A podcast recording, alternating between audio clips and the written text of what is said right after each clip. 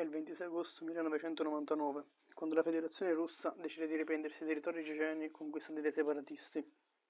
Inizia la seconda guerra cecena e da quel momento in poi ogni nemico diventerà arabo. Qualche tempo dopo, un giovane Nikolai Lenin riceve la chiamata alle armi e letteralmente viene gettato sulla, sul campo di battaglia.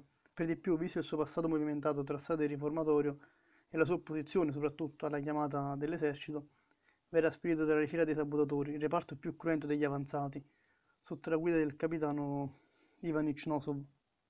Ed è tramite questo libro proprio, pubblicato nel 2010, più di dieci anni dopo, che l'autore cercherà di descrivere l'asperità della guerra, il trovarsi faccia a faccia con la crudeltà e mettere da parte qualsiasi tipo di emozione. Nei 24 mesi di leva, infatti, l'autore impara ad accettare innanzitutto le istruzioni e la catena di comando, a farsi coraggio in ogni situazione, ma soprattutto impara ad essere un ottimo cecchino.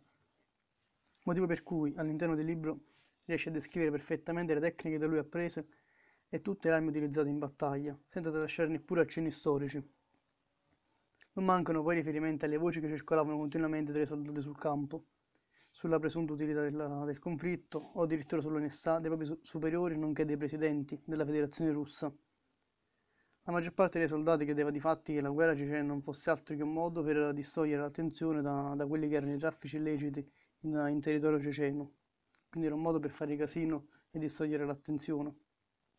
Non bisogna però dimenticare che a parlare erano uomini provati dalle continue battaglie e quindi non nelle migliori, nelle migliori condizioni psicofisiche, che portavano poi tra l'altro con danni e traumi anche al termine del conflitto, in quella che era la propria vita privata.